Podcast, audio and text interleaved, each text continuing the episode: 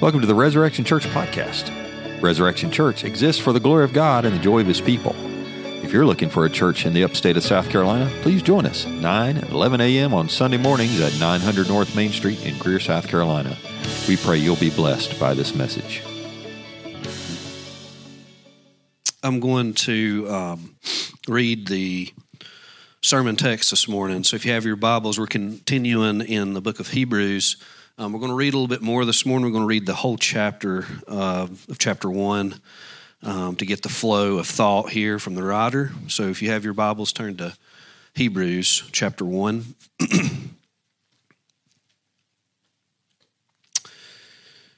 Long ago, at many times and in many ways, God spoke to our fathers by the prophets, but in these last days, He has spoken to us by His Son, whom He appointed the heir of all things, through whom also He created the world. He is the radiance of the glory of God and the exact imprint of His nature, and He upholds the universe by the word of His power. After making purification for sins, He sat down at the right hand of the Majesty on high, having become as much superior to angels as the name he has inherited is more excellent than theirs. For to which of the angels did God ever say, You are my son, today I have begotten you? Or again, I will be to him a father, and he shall be to me a son. And again, when he brings the firstborn into the world, he says, Let all God's angels worship him. Of the angels, he says, He makes his angels winds and his ministers a flame of fire. But of the Son, he says, Your throne, O God, is forever and ever. the scepter of uprightness is the scepter of your kingdom. You have loved righteousness and hated wickedness. Therefore, God, your, your God, has anointed you with the oil of gladness beyond your companions. And you, Lord, laid the foundation of the earth in the beginning, and the heavens are the work of your hands. They will perish, but you remain. They will wear out like a garment, like a robe. You will roll them up like a garment. They will be changed, but you are the same, and your years will have no end. And to which of the angels has he ever said, Sit at my right hand until I make your enemies a footstool for your feet? Are they not all ministering spirits sent out to serve for the sake of those who are to inherit salvation? This is the word of God for the people of God. Thanks, Thanks be to God. God. You may be seated. Good morning, everybody. It's good to be with you. First Sunday of Advent, um, nearing the Christmas holiday. Um, I, I've been so encouraged by the excitement that so many of you have expressed to me and the other elders about this study through the book of Hebrews. It just seems like everybody's just really, really jazzed about working through this book. And I would say that I am too. Uh, I have as much excitement about teaching through Hebrews as I did when we taught through Romans several years ago. Uh, it's just an incredible, incredible letter. But there are two big questions that we need to ask and answer this morning if we're going to feel the thunderous weight of what the author of Hebrews was inspired to write, particularly in chapter one. Two big questions that we have got to answer. And here's the first one Angels, when was the last time that you gave any serious thought whatsoever to angels? I, have to be honest, I, I can't remember the last time for me until we decided we were going to study, uh, teach through the book of Hebrews. And I start reading the first few chapters of Hebrews, and it's just angels, angels, angels, angels, angels. And, and you start doing that and you start thinking about that. And it's kind of like, you know, when you've bought um, a new car and it's a, it's a make and model that you've ne- maybe never had before, and, and you get this new car and you start driving around, and what do you all of a sudden start to notice? They're everywhere. It's like you never saw them before, but then once you get that car, it's like, oh, there's one, there's one, there's one, there's one. Uh, singing these songs this morning. Born the King of. I mean, I, I bet you're like me. I, I just fly right by that. Angels? What in the world? And then you start looking through the Bible. You start looking through the Old Testament, and what you find is they're everywhere. Here's some examples in the Old Testament I'm not going to read these passages, you can look them up later, but Job chapter 38 tells us that angels were present at creation when the earth was formed. Genesis chapter 18, three angels visit Abraham. I actually think one of those was Jesus. But nevertheless, he is visited by three that are referred to as angels, and Abraham has a conversation with them. And then in the next chapter, Genesis 19, two of those angels go over to Sodom and Gomorrah. You remember this? And they rescue Lot and his family before destroying those cities. Um, in Exodus 12. You remember the story of the Exodus. Excuse me. There were, um, while the people of Israel were still in Egypt, they went through 10 plagues. And the last plague was the angel of death. And the firstborn in Egypt, every firstborn in Egypt died. According to Deuteronomy chapter 33 and Psalm 68, there were myriads it's an amazing word. It, it's literally thousands upon thousands of angels present when the law was given to Moses. They're everywhere. Why is the author of Hebrews spending so much ink talking about angels? Well, I thought of a couple of things. One, don't know this for sure, but perhaps the thinking in some of the churches where this letter was going to be sent and read had gotten off track when it came to angels. Maybe they got too angelized. Okay? But I think the primary reason is to highlight the supremacy of Christ by contrast. But here's our problem. If we don't even think about angels in the modern church in the 21st century, right? That, that we might need to let the Bible magnify them a little bit in order to feel the weight of the contrast that the author of Hebrews is making with the Lord Jesus himself. It's similar to the same problem I think we have with John the Baptist. You read the Gospels, and John the Baptist says this about him, uh, uh, about the one that's coming after him. One is coming after me that is greater. Everybody say greater. And then he goes on to say about this greater one, he must increase and I must decrease. And then Jesus himself would say, Among those born of women, there is none greater than John. There's very little ink in Scripture that's devoted to the size and scope of John the Baptist's ministry. But if you pay careful attention to the details that are given to us, what you find out is John's ministry was huge. People were coming from everywhere, all over, to see this wild and crazy, locust and honey eating, camel clothed guy out in the wilderness pro- proclaiming, Prepare the way for the Lord to come. John's ministry was huge, huge, and thus that adds weight to the statements about him, about one greater than he coming after him. Same with angels. The name that angels have is great. And when we say that, we're not talking about specific angel names like Gabriel or Michael. Those are two that people know the most. We're not talking about that. What we're talking about is the function, the position, the essence of their existence in the kingdom by God's decree. By God's decree, angels play a vital, epic, significant role in God's redemptive plan. And they're presented to us in Scripture as mighty, powerful, scary. Interesting to me, a lot of times when angels show up and talk to people, the first words out of their mouth are, Don't be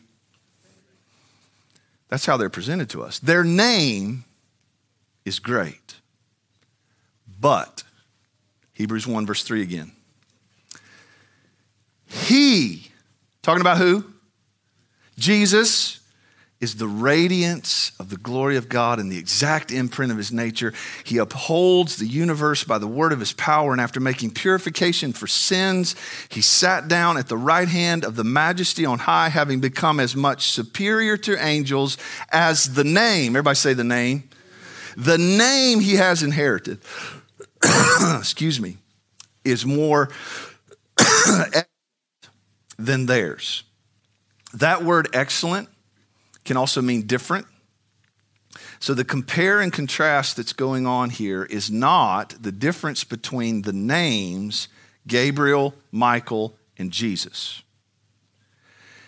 The name that Jesus has that is greater, you might want to take a stab at it Son. The greater name than angels is Son. Hebrews chapter 1, verse 5. For, because, to which of the angels did God ever say, You are my son, today I have begotten you? Or again, I will be to him a father, and he shall be to me a son. Do you see the contrast?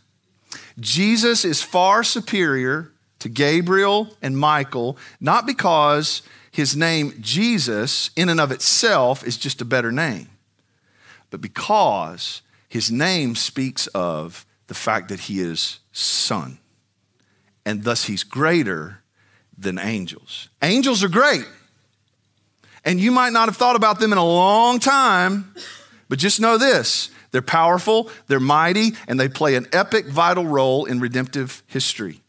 And they continue to do that. In fact, Hebrews chapter 13 says this, and this blows my mind. We'll get to it. Many of you have entertained angels unawares. You ever thought about that? You've probably encountered them. Does that blow your mind a little bit? But he's greater because he is the Son. That's our kind of addresses our first question. Everybody tracking? Here's our second question With Jesus being declared the Son, and the author of Hebrews using Old Testament texts to prove that, that should raise a question for us. The question is all these Old Testament texts have their own immediate context, which has nothing to do with Jesus. Has the author of Hebrews hijacked Old Testament texts and made them proof texts for Jesus? Are y'all tracking? This should, this should raise some questions. In, in the book of Hebrews is second only to Romans in terms of the sheer number of Old Testament quotes. Romans has 63, Hebrews has 40. 40 texts are quoted and pointed at Jesus. How does that work? Is that a fair question? Okay. This should cause us to ponder. Let's take verse 5, for example. Two different Old Testament quotes are in verse 5 of chapter 1 of Hebrews. Okay? The first one is from Psalm 2. The second one is from 2 Samuel 7. Let's look at both of those. We're not going to exhaust all the quotes that are in chapter 1. We'd be here all day. Okay? We're not going to do that. Let's look at these two. Psalm 2, beginning in verse 7. Psalm 2, beginning in verse 7. This is David writing. He says, I will tell of the decree. The Lord said to me, here's the quote in verse 5 You are my son, today I have begotten you. Ask of me, and I will make the nations your heritage and the ends of the earth your possession. You shall break them with a rod of iron and, the, and dash them in pieces like a potter's vessel. Now, therefore, O kings, be wise, be warned, O rulers of the earth. Serve the Lord with fear and rejoicing and trembling. Kiss the Son, lest he be angry and you perish in the way, for his wrath is quickly kindled. Blessed are all who take refuge in him. What's going on there? David, in, the, in this immediate context, the Lord is speaking to David about David. In the immediate context, this is about David. You are my son. Why? David's got enemies everywhere. Lots of enemies, and they're plotting and scheming. And the Lord speaks to David and says, Listen, you are my son. And all this plotting and scheming of, of nations that want to rage against you, it's all going to be in vain. And David basically says, in response to them, Mess with me at your own peril because he's called me a son. Don't mess with my daddy. That's, that's the immediate context of Psalm 2. You tracking? 2 Samuel. Excuse me, I'm sorry I got a cough. 2 Samuel chapter 7, verse 1. Again, this is about David. Now, when the king lived in his house, lived where? In his house. I want you to remember that. We're going to come back to that. He lived in his house, and the Lord had given him rest from all his surrounding enemies. David has reached an incredible place in his reign over Israel. Uh, just imagine this. I don't know that we've tasted this. All his enemies had been defeated, and he has peace on every border. That's amazing. David is at the apex of his reign over Israel. And David's a warrior. All he's known is battle, right? What happens when the Lord calls him out of the shepherd's field? He shows up bringing cheese to his brothers and ends up in a fight. That's all David's known. Well, now he's got peace on every border. And I wonder if he's sitting in his big old castle and he looks around, he's like, What do I do with myself? So you keep reading chapter seven. Here's what he says He says, All right, well, I've got my house, I've got my castle, but God's still over there in a tent. The temple hadn't been built yet. So David decides, you know what? It's time for God to have a house made out of cedar. I'm going to build him a temple, something solid, something magnificent, something permanent. This is what David decides he's going to do with his time. And the Lord shows up to him in a dream. You keep reading chapter 7, and the Lord says, David, I appreciate the sentiment, but what makes you think I need you to build me a house? And, and, and the Lord goes on to talk to him. Let's, let's look at 2 Samuel, picking up in verse 8. 2 Samuel chapter 7, picking up in verse 8.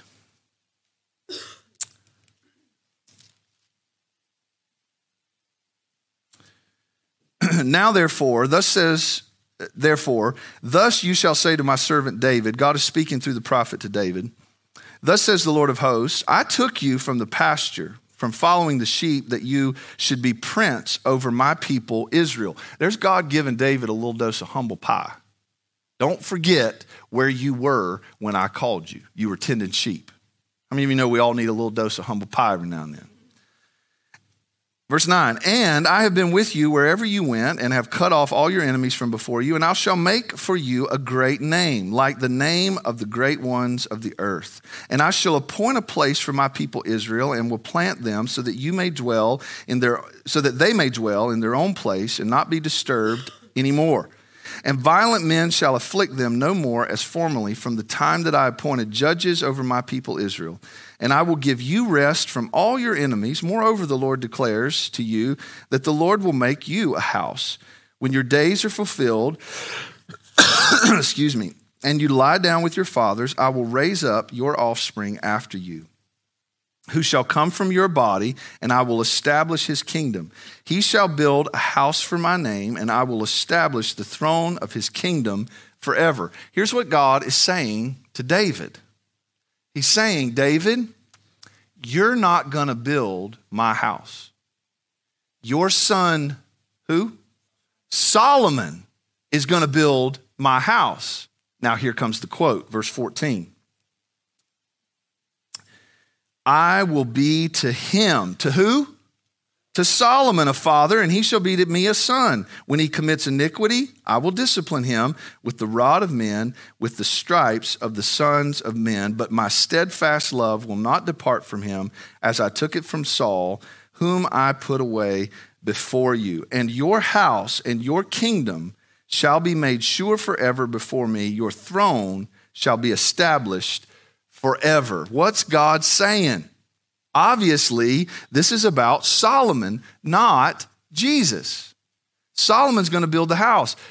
Jesus never committed iniquity. So, in the immediate context, this can't be about Jesus. What is the author of Hebrews doing? Is he hijacking? Is this the New Testament demonstrating bad biblical interpretation of the Old Testament? No. Why? Look at verse 11 again of 2 Samuel 7, this, the last part of it.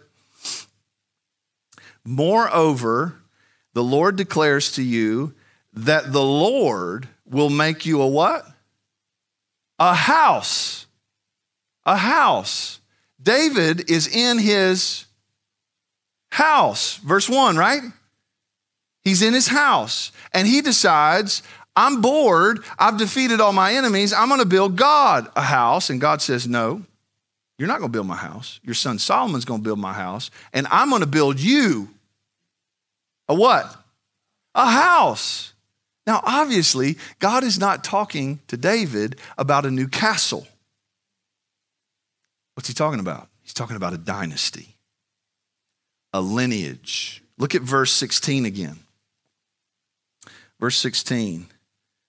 And your house and your kingdom shall be made sure forever before me. Your throne shall be established forever. God is talking to David about a dynasty, a lineage through which his throne and his rule would never end. You've heard the term penultimate. You heard that term before? A lot, a lot of people misuse that word as if what it means is the very best. That's not what it means. The prefix pen actually means almost or next to last. Penultimate is what only and always points toward what is ultimate. God is consistent. And in the Old Testament, throughout all of the ages of the Old Testament, the former time, as the author of Hebrews referred to it, God spoke in the prophets in many portions and in many ways, right? In many portions and in many ways through prophets like David. All of the Old Testament, what we see is God revealing himself and this throughout this churn of sons, lowercase s, being born. David has a son. Abraham has a son. You tracking?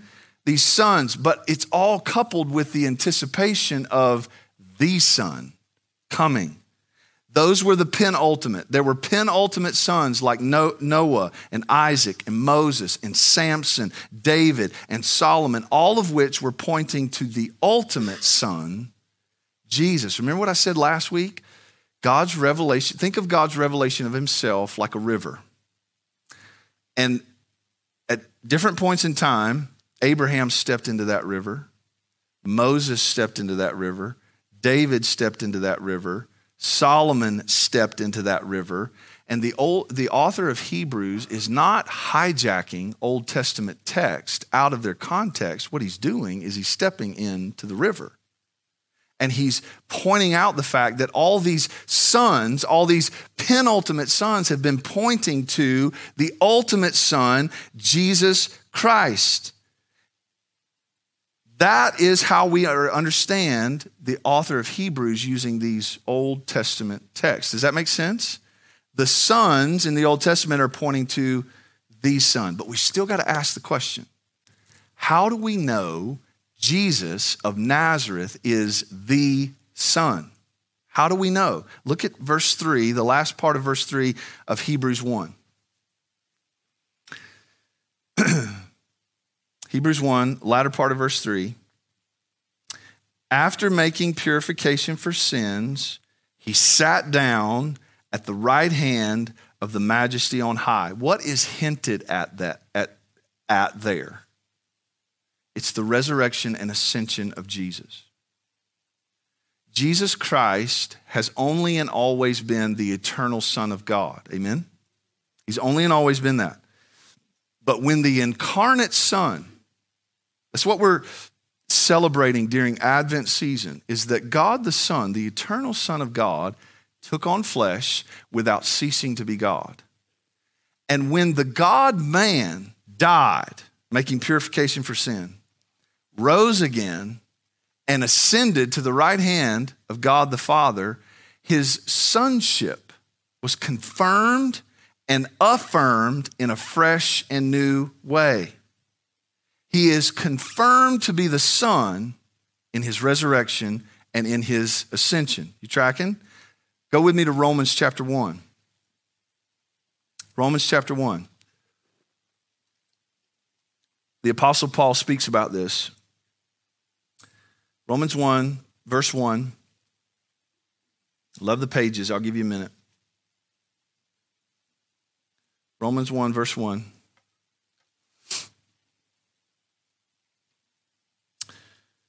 Paul, a servant of Jesus Christ, called to be an apostle, set apart for the gospel of God, which he promised beforehand through his prophets in the Holy Scriptures concerning his son. Does that not sound a lot like in the former time, God spoke to us in the prophets in many portions and in many ways? That's Hebrews 1. Very similar. He spoke to us in the, through his prophets in the Holy Scriptures concerning his son, who was descended from who? David, according to the flesh. God gave David a lineage, a dynasty. God says to David, I'm going to build you a house, and your throne is going to be established forever. So he was descended from David according to the flesh and was declared to be the Son of God in power according to the Spirit of holiness by his resurrection from the dead, Jesus Christ our Lord. Just notice the penultimate, ultimate references that Paul's making there in Romans. David was declared to be a son. God says to David, You're my son. Today I've begotten you. I'm going to give the nations as an inheritance to you. All your enemies are plotting in vain. And David responds with, Kiss the son, lest he be angry with you. David, it was declared to be a son, lowercase s, and God gave him a, lineage. And eventually, at the appointed time, coming through David's lineage, Jesus was declared to be the Son of God in power by his what? Resurrection from the dead. Jesus is not only greater than the prophets, he is greater than angels because he's been declared to be the Son. Let's go back to Hebrews chapter 1, verse 6. Hebrews chapter 1, verse 6. And again, when he brings the firstborn, the firstborn into the world, he says, Let all God's angels worship him. Of the angels, he says, He makes his angels winds and his ministers a flame, a fire. Why is the name Son greater than angels?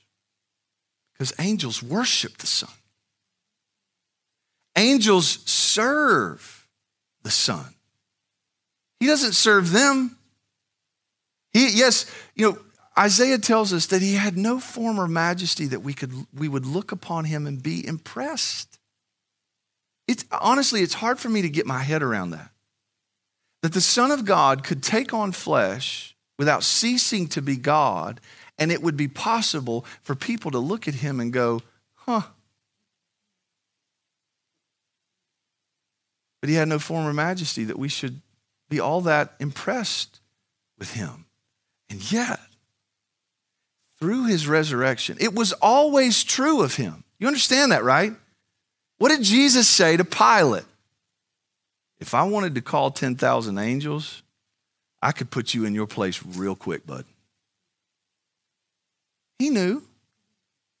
But he's greater than angels because the angels worship him. As great as they are, the angels worship him and they serve him. Let's keep reading. Verse 8, chapter 1.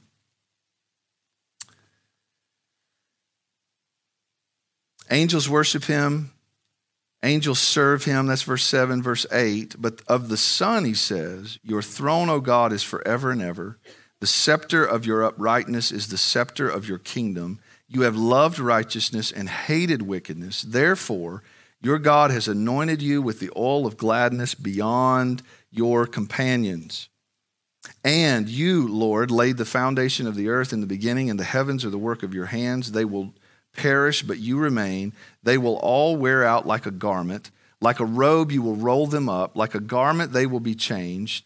For, but you are the same, and your years will have no end.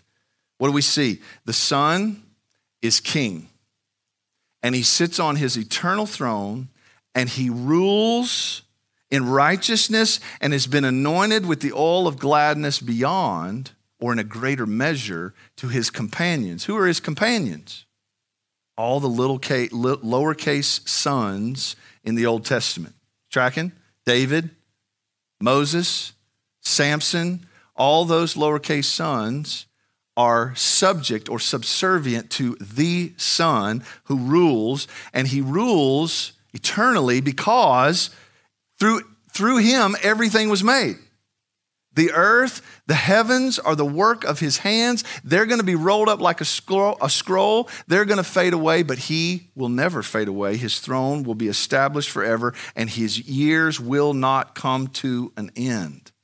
This ought to trigger our minds to think about Isaiah 9. Let's read it. Isaiah 9, verses 6 and 7. This is before Jesus was born, and you know this. For to us a child is born, to us a son is given. I love the way that's phrased. Was Jesus born as a child? Yeah. I mean, it's hard for us to fathom, isn't it? The eternal Son of God became an embryo. Right? And grew in his mother's womb just like we all did and he was born. But that's not where Isaiah stops. For to us, a child is born, a son is given. What does that hint at? That the child born is an eternal son. The child born is an eternal, is the eternal Son of God. For to us a child is born, to us a son is given, and the government shall be upon his shoulder and his name shall be called Wonderful Counselor, Mighty God, Everlasting Father, Prince of Peace. Of the increase of his government and of his peace there will be no end. And on the throne of who? David. And over his kingdom to establish it and uphold it with justice and with righteousness from this time forth and forevermore. The zeal of the Lord of hosts will do this. I think David had a sense of this. I think David had a sense that from this lineage or this dynasty that God was giving him, a son was going to come that was going to be greater than him. Verse 13 of Hebrews 1 is a quote from Psalm 110, verse 1. Let's look at it in Psalms 110 first, and then we'll read it in Hebrews. Psalm 110, verse 1. David, in this psalm, is thinking about his dynasty. He's thinking about the sons that will come from his line. And I think he's look I think he's looking down the river. He's looking down the river of God's revelation and here's what he sees.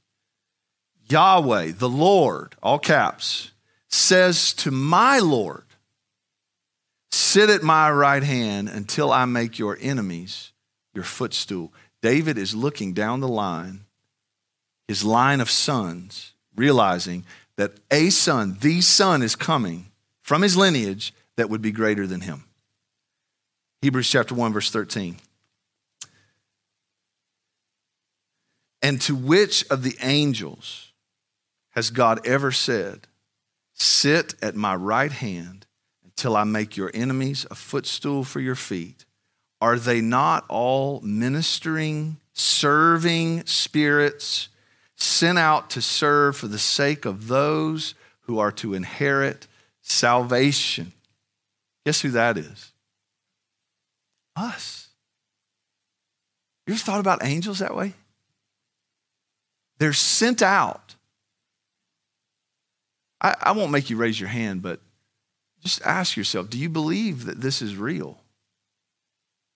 Sometimes I wonder if we live or we think, maybe that's the way I should say it, if we think on a daily basis as if this is really true. Angels sent out to minister and serve Jesus the Son for the sake of those who are being saved. That's us. Jesus is greater than them because he's the one who saves. It's only the Son. David couldn't save, Solomon couldn't save. David defeated all his enemies until there was peace on every border, but it was temporary. It was temporary peace. We just finished a study through Habakkuk, and we know after David, there wasn't peace. But David had temporary peace.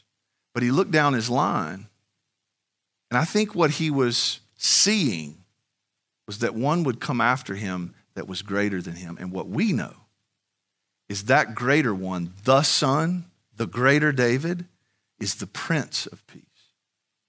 And of the increase of his government and of his peace, there will be no end. He's greater than angels because angels are serving him for our sake.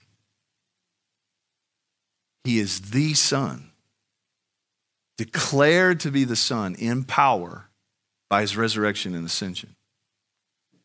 Here's a question How do angels serve the Son for the sake of those who are being saved? Can you think of anything? Like, you don't have to answer out loud, but just pause right there for a minute. How do they serve the Son for the sake of those who are being saved?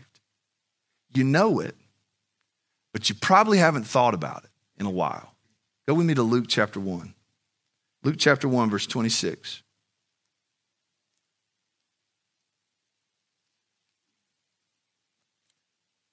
Verse 26.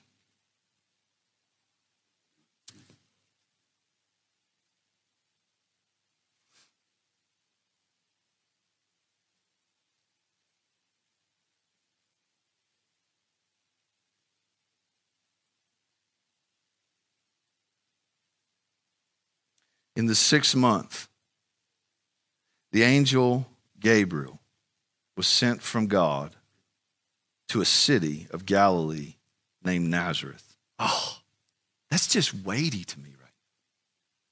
Gabriel, an angel, great, mighty, powerful, serves the Son for the sake of those who are being saved, is dispatched by God Himself to a little nothing town called Nazareth. Verse 27 to a virgin betrothed to a man whose name was Joseph of the house of who? Oh, isn't this interesting? And the virgin's name was Mary, and he came to her and said, Greetings, O favored one, the Lord is with you. But she was greatly troubled at the saying and tried to discern what sort of greeting this might be. And the angel said to her, Do not be afraid, Mary, for you have found favor with God, and behold, you will conceive in your womb and bear a what? Everybody say son like you mean it. The son has been prophesied and he's here. He's coming. you will bear a son and you shall call his name Jesus. Why is his name greater? Because he's the son. He will be great and he will be called the Son of the Most High and the Lord God will give to him the throne of his father David, and he will reign over the house of Jacob, and of his kingdom there will be no end.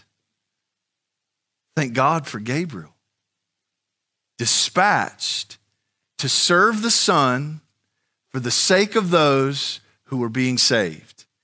The Son is greater than angels because the angels worship him and the angels are sent as ministers of fire.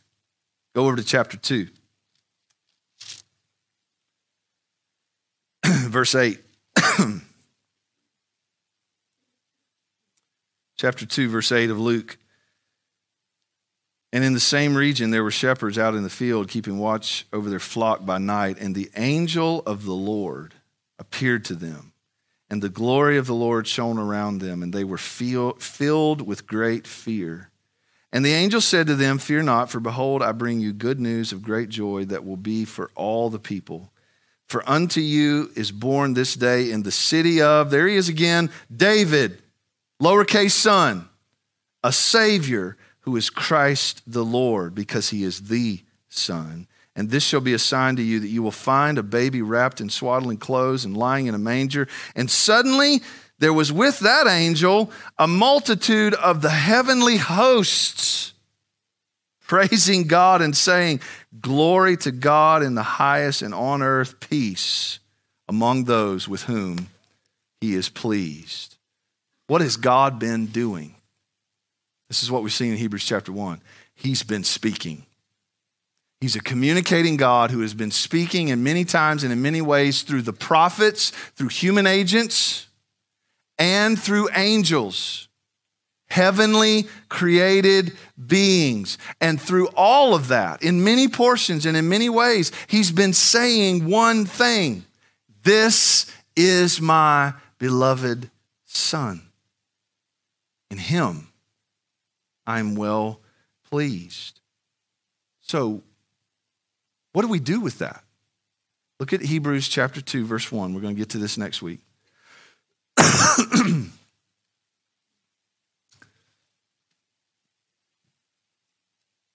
therefore, therefore what? Just pause at that, therefore. If God has been speaking, and if God is continuing to speak, and if his speaking and his communication has only and always been about one person, his son, who is the radiance of God's glory. The shining forth of the glory of God is the Son.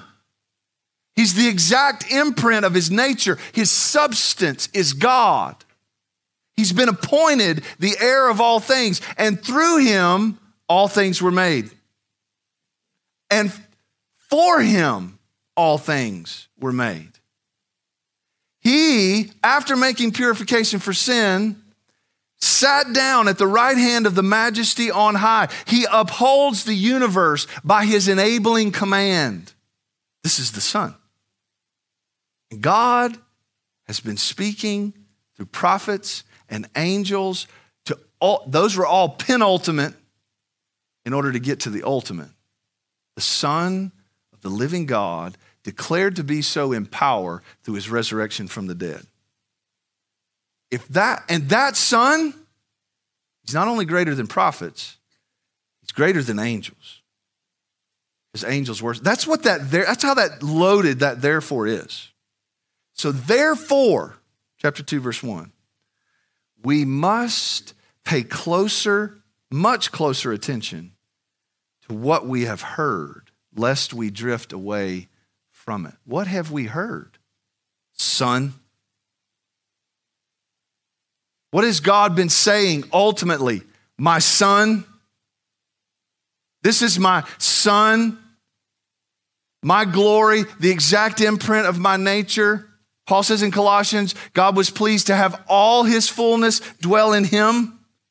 He made propitiation for sins. You he rose from the dead. He went through death and out the other side, and now he's seated at the right hand of God the Father. Do you know what the rest of this book is going to be about? The Son. The glory of God revealed in the Son. And the call is pay attention. Later, don't be dull of hearing. Later, you should be teaching this stuff by now. We said this a lot at Rez Church. A lot of people's gospel understanding stops and starts at Jesus died for my sins so that I can go to heaven when I die. As if the gospel is merely and only, I'm not saying it's not less than that. The gospel is not merely and only some eternal benefit that we get after we pass away. Good news is about the revelation of God in the Son. And that's what the rest of this letter is going to be about. And so, my prayer is that we not become dull of hearing, that we pay careful attention and not drift away from it, that we not neglect so great a salvation because God has spoken and He's still speaking to us in the Son who is greater. He's the greater David, He's greater than angels, He's greater than the prophets. He is the eternal Son of God. Let's pray together.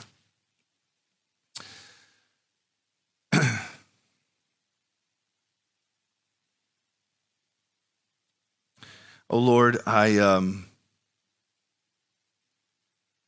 I feel like we're still in the introduction of one of the greatest letters that was inspired to be written in the New Testament.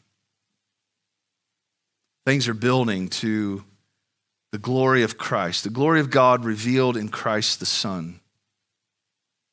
And I pray, Lord, that we would feel the weight of this therefore that sits right there in chapter 2, where we're going to be next week.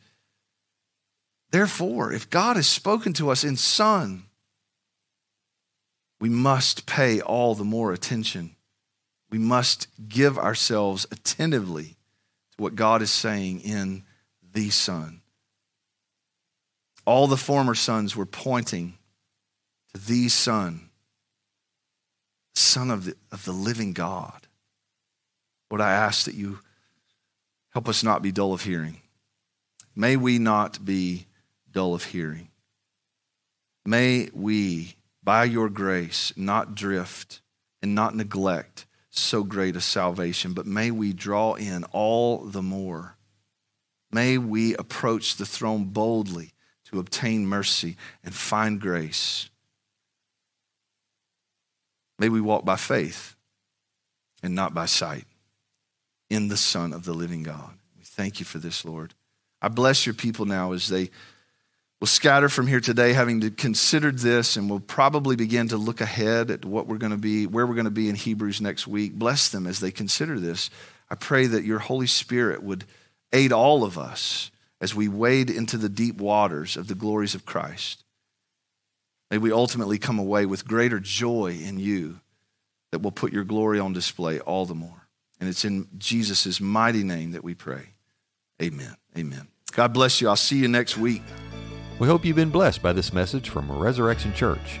Please visit rezfaith.com. That's R E Z faith.com, where you can find more sermon archives, learn more about our church, and find a place to give to our ministry. We'd be glad to hear from you. Drop us an email at connect at rezfaith.com.